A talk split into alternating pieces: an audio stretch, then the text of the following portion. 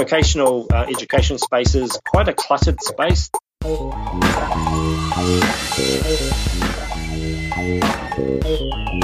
Hello, everyone, and welcome to the EdTech podcast and this series episode of the VocTech podcast, Learning Continued, which seeks to explore the intersection of adult learning and tech. My name is Sophie Bailey, and you are very welcome. A big shout out to UFI VocTech Trust for supporting this new series and vocational skills development in the UK through their investments and grants in vocational technology. And a big congratulations also on your new brand launch. Go and check out ufi.co.uk to see that in its full splendour. You can follow online at hashtag VocTech Podcast and at Podcast EdTech and at UFI Trust on Twitter. This week, I'm in conversation with Shaun Gear from the Ministry of Education in New Zealand to talk about vocational learning reform. We talk about improving standards in vocational learning, how to involve the wider community outside of training providers and employers alone, and creating hubs of best practice. If you're into vocational learning and technology, there's absolutely tons to work through in this episode. So enjoy and don't forget to feedback with your comments at speakpipe.com forward slash the EdTech podcast, where you can leave a short voicemail with your thoughts. Okay, here we go.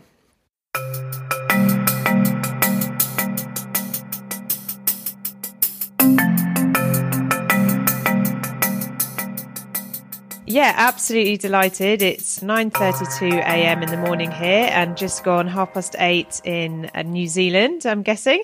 So delighted to have Shaun Gear, who is an integration advisor across employer, business and industry within the Ministry of Education of New Zealand. So welcome Shaun. Well, thank you. Yeah, nice to nice to be here. So, a little bit about Shaun. He works in tailored support to demand side audiences, including employers, business and industry, and philanthropy across a variety of communities. His role involves leveraging, building, sourcing, and consolidating information to improve connections, understanding, and relationships that help young people to connect between education and employment to enable them to discover passion and purpose in their lives. And he has been involved in a new bill on the reform of vocational education and training, including seven key changes. And it's this work today that I'm excited to get to know a bit. So, welcome again, Shaun. Cool, thank you. So, just to kick off, an easy one. What five words would your friends use to describe you? I am a doer.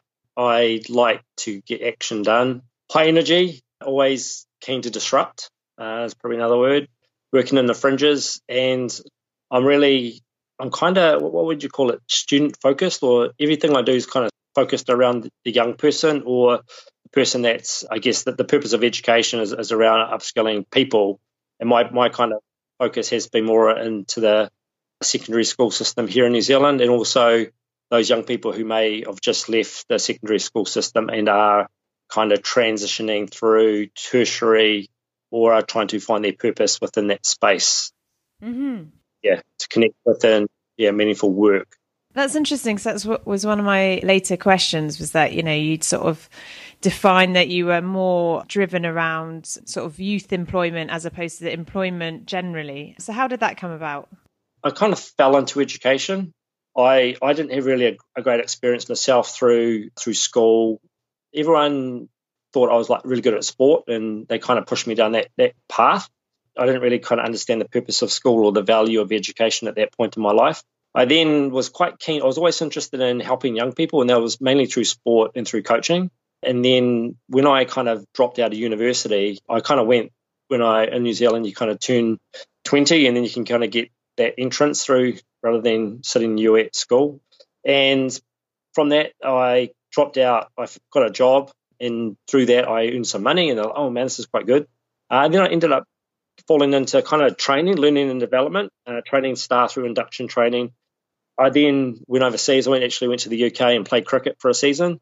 And I really matured as a person through that experience. So I came back to New Zealand and I, I went into the recruitment space which I found quite interesting. Because then I kind of realized that I had all these transferable skills these skills that employers really valued around communication, attitude towards work, teamwork, things that we kind of see or we say today that young people really need uh, and what employers need. And then through that, I actually ended up working for a private training establishment in New Zealand and helping young domestic students here in New Zealand get jobs post graduation. And then I worked in the international recruitment, international market for a bit and recruited students to New Zealand from India, Middle East, Thailand, Sri Lanka. And yeah, there I ended up yeah, working in tertiary at uh, Polytechnic here in New Zealand. And yeah, did domestic, managed a team here and then went into the industry training space. And again, focused more on helping young people get into apprenticeships.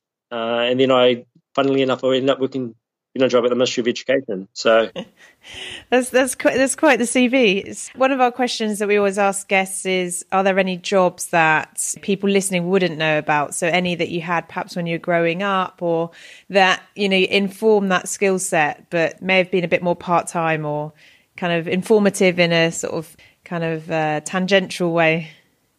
I just did some jobs to get money, and I guess everything's kind of built built a foundation and a lot of the, the similarities in the early jobs, like I was a paper boy, I did I was, I was a painter for a holiday. I did a lot of work in petrol stations. So building up communication skills and being able to communicate with adults and other people that that aren't in my family or my surrounding community, I felt that that kind of gave me a real good platform to build on. Uh, nothing unusual, really. It, yeah, so moving on to the the kind of main bit of the podcast. Before we start, can you give some context of the employment and vocational or technical education landscape in New Zealand? And just to kind of preface that, I see a lot, and it's both in Australia and New Zealand, but around vocational and the sort of politics. And I guess it's for our listeners to understand sort of the legacy of vocational education leading up to these reforms that we're going to talk about as well?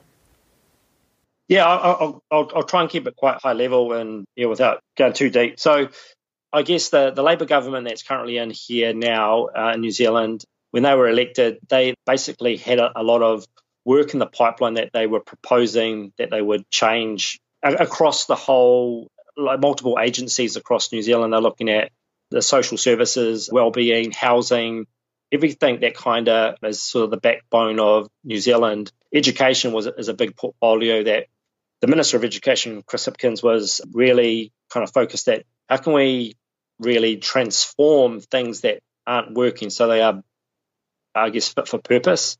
There's a lot of kind of negative data around native Maori here in New Zealand uh, around their the outcomes or the the lack of qualifications, attainments through secondary school and into tertiary, uh, as well as for the Pasifika community here.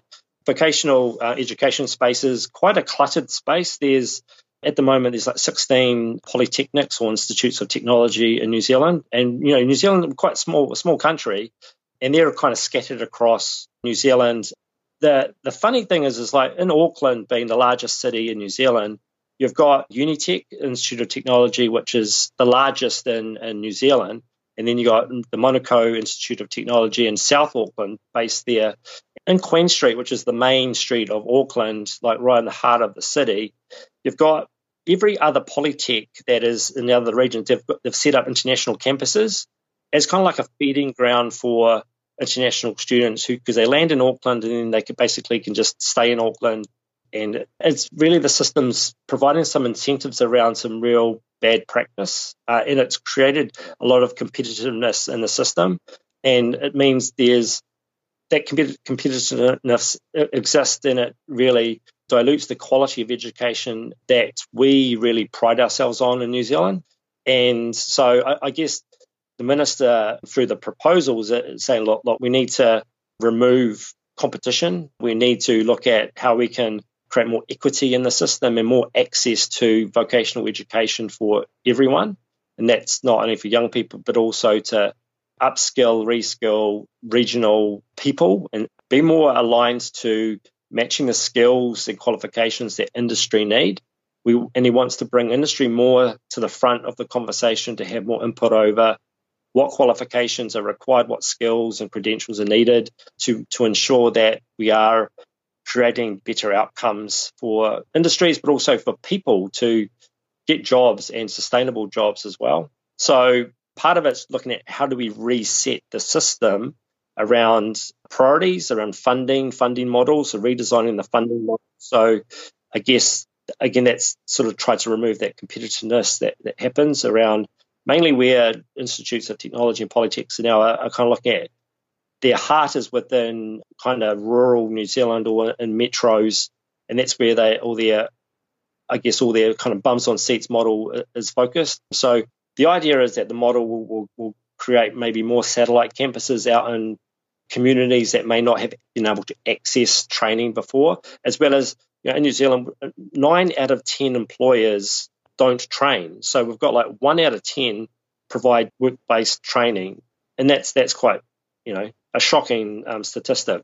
And you've got, again, another layer in the system is industry training organisations that I guess they manage all the apprenticeships, cadetships that kind of earn and learn a model in New Zealand. There's 11 of them. And again, there's you've got this, you create this competitiveness between the institutes of technology, industry training organisations, and then you've got the private training organisations as well. It's just a mess. I guess part of the reform is to realign everything and, and really look at how can we support more employers and industries to do training based then on the future of work and, and the advancements or exponential growth of technologies and really address some of these statistics around youth unemployment, people being underemployed, and actually thinking about lifelong learning as well. So, how can we support employers to ensure that their staff retain the skills that they need for the jobs that we don't really know about yet. So keep it simple. There's like seven proposals to try and, I guess, reform vocational education in New Zealand, and it's you know everyone agrees that the changes are welcomed, and obviously there's there's still some things we need to work through around the unknown factors uh, within the review because with any change, with large scale change, there's obviously some hesitancy or some nervousness and some negativity that, that comes with it. Thank you. And just for our listeners, so the, the kind of reform that we're talking about is introduced by the Minister of Education, Chris Hipkins. It's the Vocational Education and Training Reform Amendment Bill, and the aim is to create a unified and cohesive vocational education and training system and help New Zealanders prepare for the future of work. So you can all go and uh, look up. I'll um, hyperlink a lot of the, the resources and documents around that as well. And so, Shaun, what's your own role been in that reform process? Those seven points that you mentioned, where have you been mostly addressing those points as well? Um, so, so mainly my, my role's been out uh, in the field as such. It's it's generally we, we wanted to to try and, and involve as many employers, industries, and businesses as possible in in what they feel a vocational education system should be serving them. Like we was really wanted to get to the heart of, you know, if they're training, then you know how how could they train more staff? Well, where's the where's the bugbear for them if they haven't been participating in in industry training or training their staff? And what what what have been some of those barriers? And really kind of getting that voice. Like a lot a lot of this stuff is just trying to talk to people who really haven't had a voice at the table and, and for the Ministry of Education New Zealand, it's really bringing in, you know, employers in industry to share their own stories and experiences of or frustrations or, you know, success that they've had through education. And we generally are trying to look at all the industry associations, business associations, all the collective groups that exist in New Zealand to really feel like they can have some sort of say and, and, and I guess some control over what what this system should be providing them now and into the future to give them some sort of confidence around industry training and the value that it could offer their business. So my role has been kind of working with with a broader team around making sure that people are informed and are aware this is happening and the impact that it could have in a positive way to their business, and then um, bringing them into the conversation and and enabling them to input into this because yeah, it's it's a it's a massive opportunity within the education system to to really get this right. We don't want to have another ten years of of this not really being a fit for purpose model. So I think it's critical, and, and, and it's you know looking at you know, other models around the world, and everyone sort of talks about Finland and you look at other places like Germany, like where, really you've got a, a culture, a, a country that really values vocational education as equal as a university or more of an academic pathway. So, you know, New Zealand, we are we talk about we're hands-on, you know, DIY, number eight wire, you know, the whole thing that goes with that. So, you know, we'd really love to, our education system to reflect that, and for our young people to have options and choices, and that so that they can go through this system seamlessly and have something that's really relevant and valued, and will, will enable them to you know move forward into the world of work with some confidence, and employers will have some confidence in their ability that they will be better prepared for the world of work that's in front of them. What would be really useful is so there's seven main key changes in the proposed reform. So I think in terms of our listeners, and especially those listening into the VocTech podcast episodes, these seven proposed changes would be really interesting. And they kind of range from you know, engaging the Maori community, more disabled learners and employees, how we improve access in that way to sort of aggregating some of the main or major industry sort of represented across New Zealand. And then, as you mentioned, the funding. So I don't know if you want to just like sort of highlight some of the proposed changes and and, and what's yep, yep. Uh, being developed there. Yeah, yeah, sure. I can uh, go through so give give a bit of a, a highlights of it. So so the seven key changes, like the, the first one's to look at developing workforce uh, development councils. So these councils, they're basically going to be the industry governed bodies that give industry greater leadership across the vocational education um, system in New Zealand. So they will be led by industry and employers. They will really technically kind of help inform where the needs are and, and do a bit more of a forecast around try to, to look at where where there might be a need so we can be a bit more proactive around having relevant qualifications and training available. So th- th- we don't know yet how many of these workforce development councils there will be. There may be four, there may be seven. It hasn't been agreed on yet. That's part of the continuing conversations. The ministers developed a kind of a transition governance group around um, next steps they're looking at uh, the Polytechs Institutes of Technology falling under this New Zealand Skills Institute of Technology by 1st of April next year. So that's kind of a short time frame to really look at bringing those Polytechs all under one uh, umbrella. And then, yeah, these workforce development councils will, will, will start to, to take some shape. This is kind of like moving parts. Everything's kind of moving bits of the puzzle um, together. The next one is establishment of regional skills leadership groups. They'll provide advice around skills needs uh, in the regions, and they'll work with the Tertiary Education Commission. So, the Tertiary Education Commission in New Zealand they oversee all, all the all the current funding that the tertiary sector gets. So, they set the parameters around contracts and, and the funding. They, they they manage the I guess the investment from government and in education and tertiary education the Ministry of Education's involvement in that. We, we set the policies uh, around tertiary education. You touched on the, the Māori Crown Partnership. So Te Taumata Aranui is, is an establishment group to ensure that, I guess, the vocational education reforms reflect a commitment by government for a Māori Crown Partnership. So I guess it, it's quite key that Māori are really, again, are at the front of the table for this really to ensure that it, it benefits them and the in, in the iwi, uh, and also you know Māori Māori economy in New Zealand is is worth over five billion dollars. So it's a massive opportunity there, and, and it's really awesome that um, there, there's a there's a focus there on how this can really meet the needs of the community and, and the, of the people.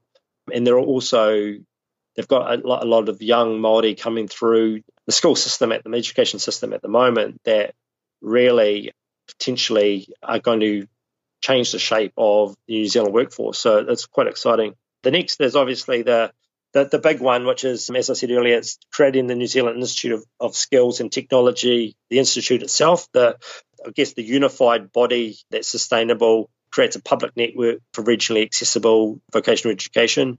So again, it's bringing the 16 institutes of technology under one. That's kind of a, a big chunk that everything, all these sort of pillars will fall, fall into. The next one is yeah, shifting the role of on-job learning and industry training organisations. So the existing 11 institutes of technology will be dissolved. They'll fall under this new New Zealand Institute of Skills and Technology. That transitions over a two-year period. So 2022, I believe, is where they'll need to have that transition in place.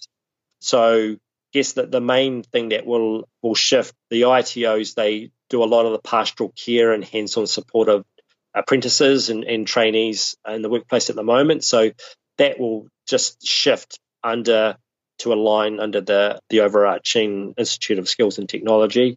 The next one's establishing centres of vocational excellence. So they'll bring together, I guess they'll work uh, across the workforce development councils.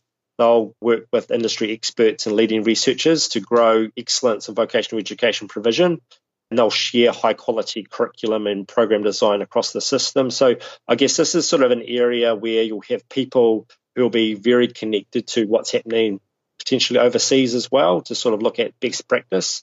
A lot of this sort of there's some good stuff that already happens in, in New Zealand around vocational education. I guess it's trying to get some consistency over delivery and designed to be, I guess, reflecting what the local needs are too. And then, yeah, the last one's unify the vocational education funding system. So I guess unify the funding system to apply across all the provider base. So that's sort of looking at what does funding look like if a, a learner is based at a campus or is doing a block course at the Institute of Technology, and equally, what does the funding look like for workplace learning as well? So that's across, I guess, looking at level three to level seven in the qualification framework, and it, but it excludes degree level qualifications uh, mm-hmm. uh, at the state funding. So that's yeah, that's generally the sort of the overview of the, the seven key changes. And yeah, as you mentioned. Is, is some of that funding, you know, going to be essentially free for employees and for for students?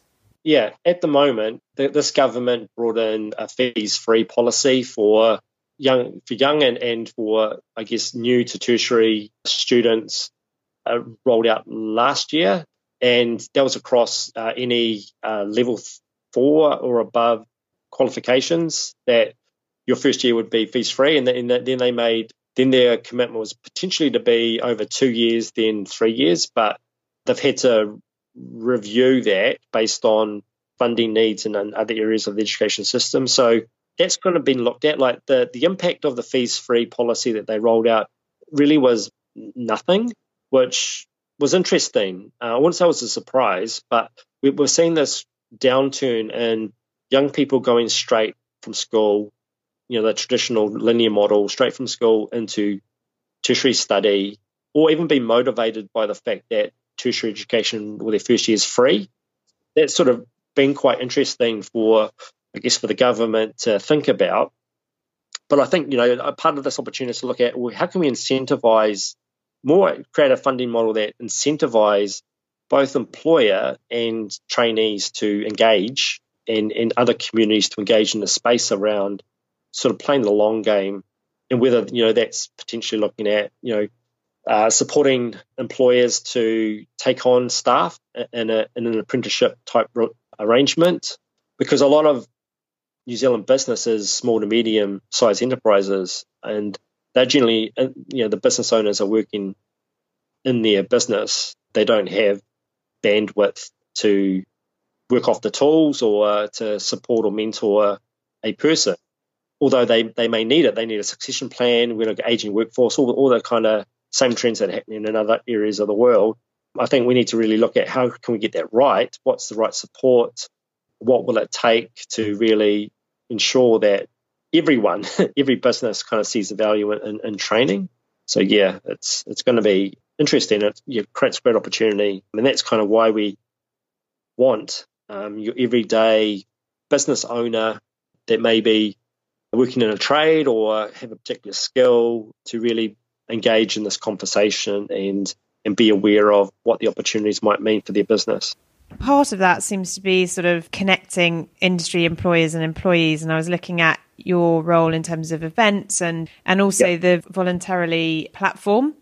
And so I just wondered if you could share a little bit about how you go about connecting those stakeholders because essentially that you know the podcast series that we're doing that's what it's all about is connecting them all. And it would also be interesting to know from your perspective based in New Zealand how you see for example some schemes such as you know the apprenticeship levy here in the UK and like whether they seem uh, a sort of success story or whether it's kind of more complicated than that. But just like yeah how, how you go about connecting all the various stakeholders in this space would be really interesting.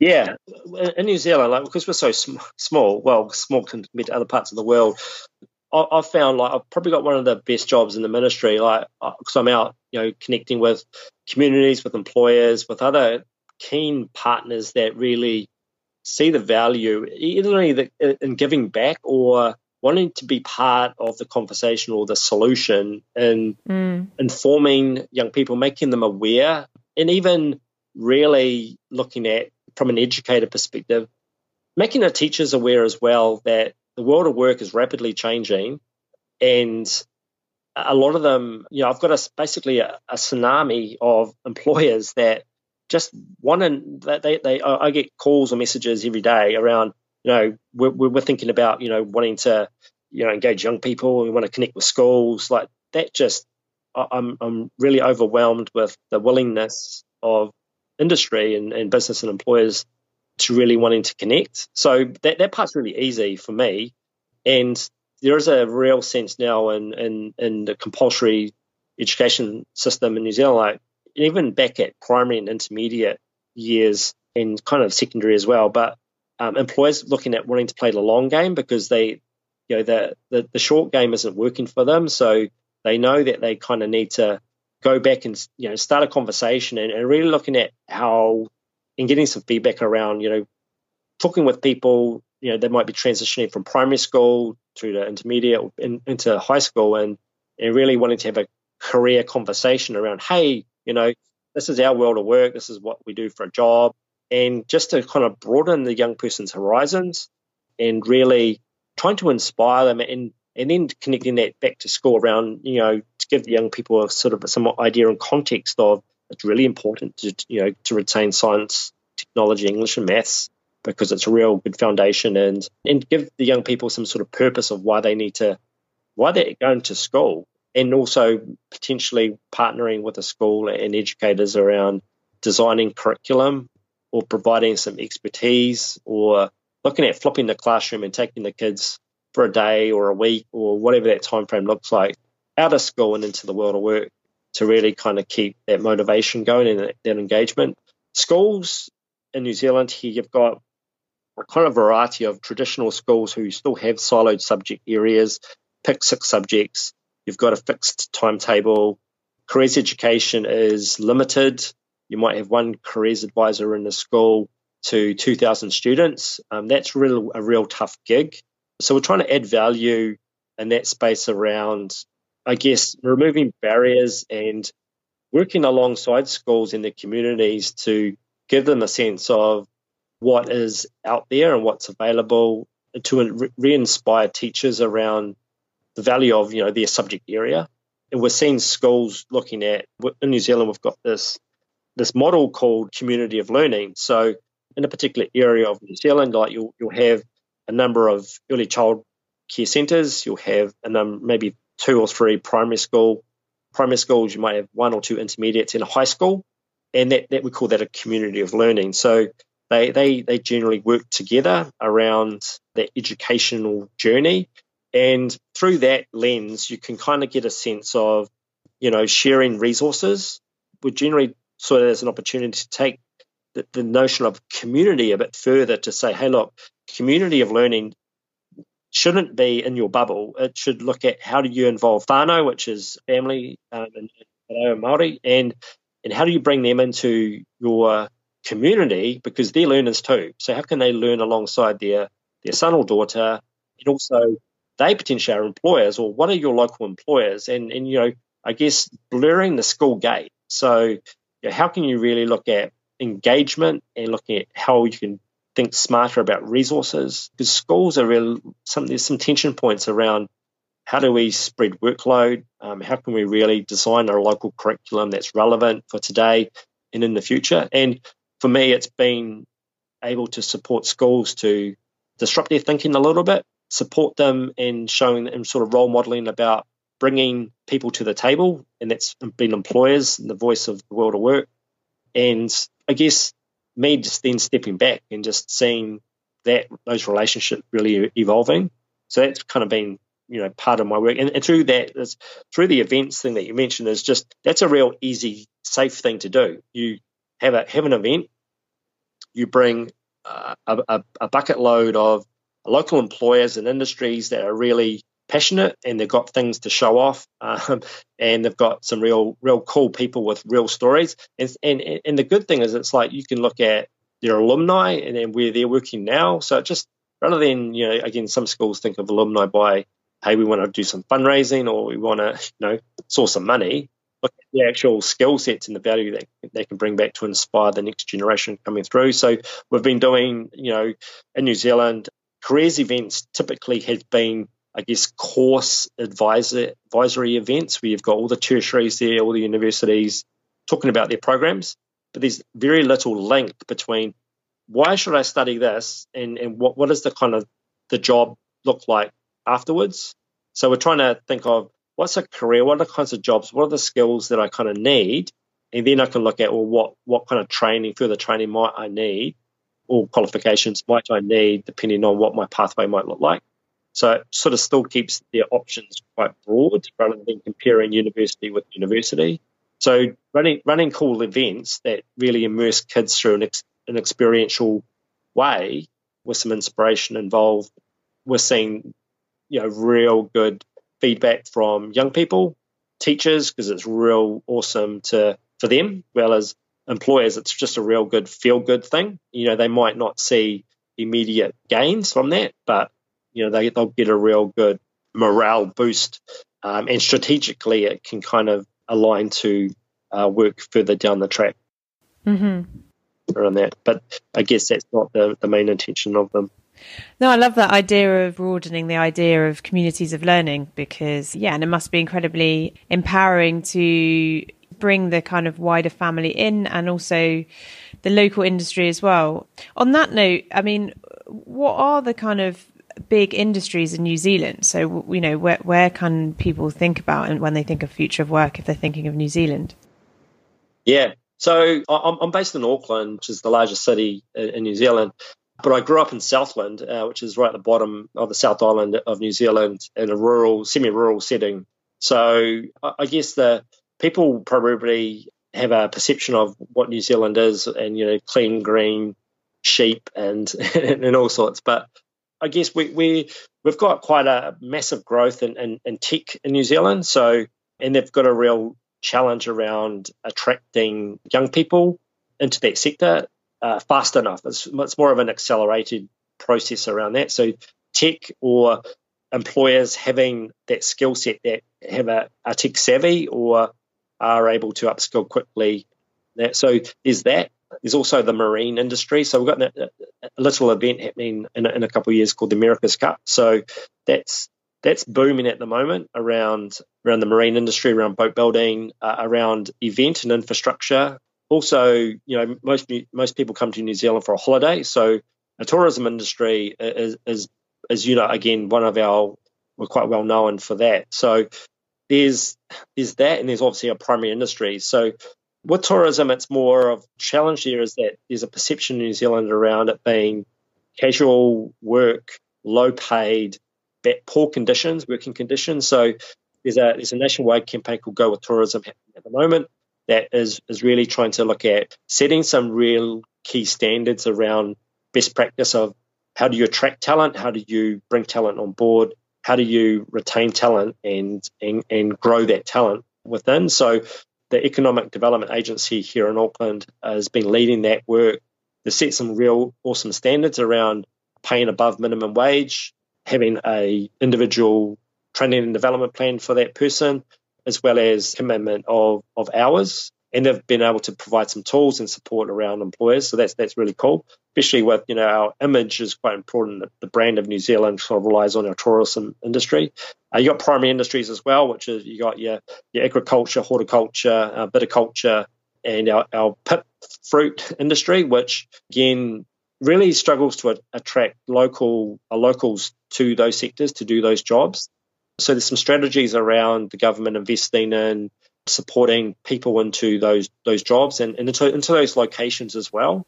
To what extent are you sort of seeing technology play a part in terms of, you know, whether it's recruitment or training once people are within those sectors? It's been interesting. Like I haven't seen anything be truly successful or groundbreaking. There's a lot of platforms. People seem to be on this wagon of building a platform for young people to connect to or people to connect to and you know creating e-portfolios and, and trying to saturate in the market really. So people don't really know where to go or what to do. There is sort of talk around technical goods how can we actually work collectively around developing technology that will add value? So go with tourism is one platform that enables young people to sign up onto or young and old i should say sorry and really you don't need any CV. Uh, and if you register an interest with an, with an employer, then they, they they must call you. So it's just trying to remove all those those real barriers around that experience for a person to confidently apply for a job and actually get some feedback. So that's been quite good because they've they've kind of looked at everything else is in the market here in New Zealand, looked at what's not working and what has or might work, and that's more from a candidate perspective entering into the job market. So that, that's been quite good to, to sort of see. Um, and that's sort of really the only thing I can kind of think of is that that's really cool. And then a couple of the things that you, you pinged over before our interview was, I think the acronym is DT and HM curriculum. I don't know if you remember that. Yeah. I, I, won't pronounce it correctly otherwise. And then the other one was the pathways and technology, just as two examples of, I suppose, going back to curriculum and going back to young people before they're getting into the world of work and yeah, developing some of that STEM mindset, I suppose. Yeah, so so the digital technologies curriculum is um, uh, really well, technology in, in, New Zealand. Digital technology, I should say, didn't really have a home. It didn't really sit anywhere. It's it kind of needed the support to develop something that was really robust and could potentially sit across the New Zealand curriculum uh, rather than another standalone subject area. Schools are being supported and it's to be rolled out and embedded into schools as of next year, so 2020. I'll, I'll just quickly talk about, you mentioned earlier, voluntarily. So part of a way of supporting schools and educators to be prepared for delivering the digital technologies curriculum. Because again, you're looking at some educators who may be a bit unsure about being confident with technology, other than the the young people in their room who might be a bit more savvy around how technology works or be a bit more curious.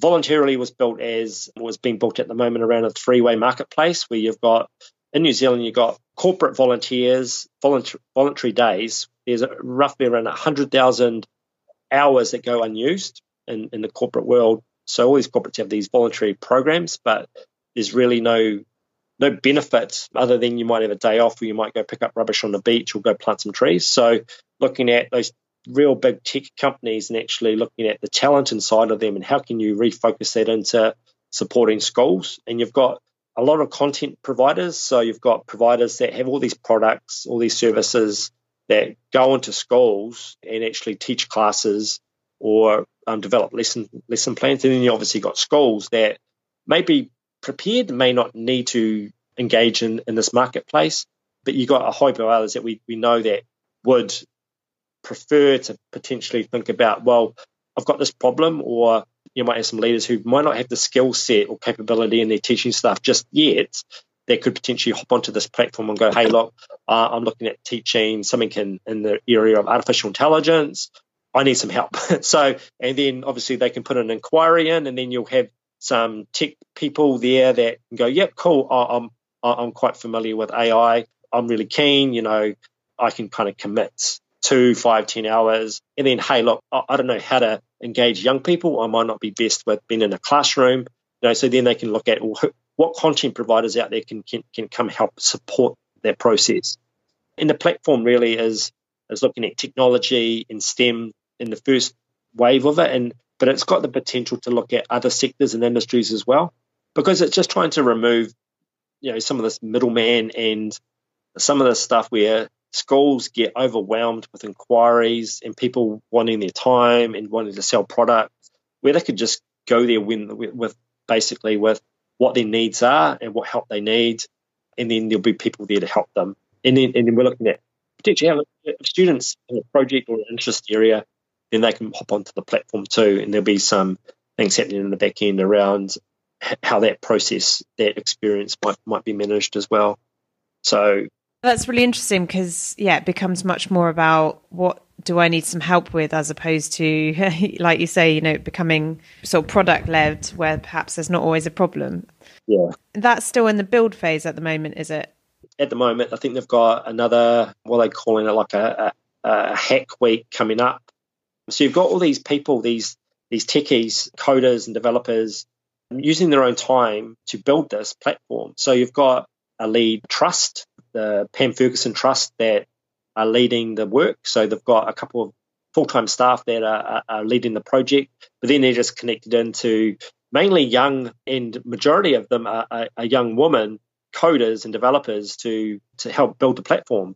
So they're, yeah, they're hoping to have it, I think, done by later this year, and it, they're testing it as they go. So they've got a number of schools they're used to test it, and then they've got a number of big employers like Datacom here in New Zealand is is the biggest company that that are on there where they've got some sort of staff they can do some some mock-ups and, and some some trials through that. So yeah, so by 2020 it'll be go live, and yeah, it's going to be exciting to see. It obviously it's going to be you know something new to the market, but got a lot of confidence in, in it being quite a good solution of adding value to, to something that uh, the education system would need. How do you get your own learning? So, inspiration is it from like reading, podcast, Twitter, or networking? How do you keep your own ideas up to date? I'm on LinkedIn. That that's my workplace, really.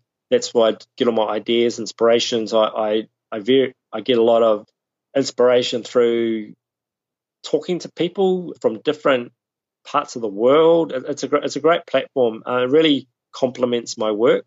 I'm able to kind of get a good sense of the ecosystem globally of what's happening in the vocational education and the education space. And even in the world of work, I'm, I'm really fascinated by the future of work. I'm really curious about how we can think about that space. Like I've got young young kids, and you know, I'm thinking my youngest, you know, 2030s, she'll she'll be leaving school, and you know, based on all the research and all those papers and reports that are out there, I'm excited, but only if we can really look at having a more responsive education system to ensure that they, current and future young people, will be in the best possible position that they can be. Because right now, there's a lot of challenges and things that aren't serving our current young people in the system at all. It's it's pretty it's pretty bad. You know, New Zealand's got one of the highest suicide rates in, in the developed world around youth suicide. So there's some real big issues and how can we use education for good and technology for good? So again, you know, and I go to LinkedIn a lot to just, uh, I guess, do a bit of a scatter and, and, and see what, what, what, what else is happening. And then it sort of, you know, you're able to have those conversations and, and yeah, helps me keep sharp. Yeah, I'm a big fan of, of obviously your podcast just because of the variety of people that you talk to. And I and I do spend a lot of time in my car. Um, and you know, Kiwis and people that live in Auckland would know that I, I live kind of an hour out of the city. So uh, you know, I've always got some downtime to to sort of push play and, and, and just chill out and, and tune into to kind of hearing about cool things that are happening across the world. And if people want to kind of connect with you and find out a bit more about what you're up to or you know follow your work, is LinkedIn the best way? Yeah, yeah, yeah, absolutely. I'm quite active. I post quite a lot. A lot, a lot of the things I post, I get some interesting connections through that. A lot of curious people. Again, that, that's where I get all my leads, and I'm able to kind of role model things that that we're doing. It's something that the Ministry of Education is, is choosing to share more on because we we generally know that it is an awesome community of, you know, there's a lot of positive vibes happening there. So yeah, if people want to reach out, then yeah, LinkedIn is where I'll be. okay, yeah. wonderful. Well, thank you so much, Shaun, because I know I've taken up some of your evening today. And yeah, hope to continue to have you as a listener and excited to publish this as a having you as a guest as well. Cool, no worries at all. Yeah, thank you.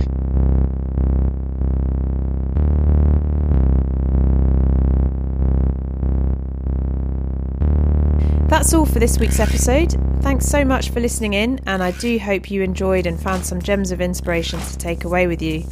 For more vocational learning and technology insight, go to www.ufi.co.uk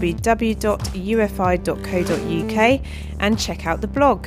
That's all for now. Thanks for subscribing and listening. Bye bye.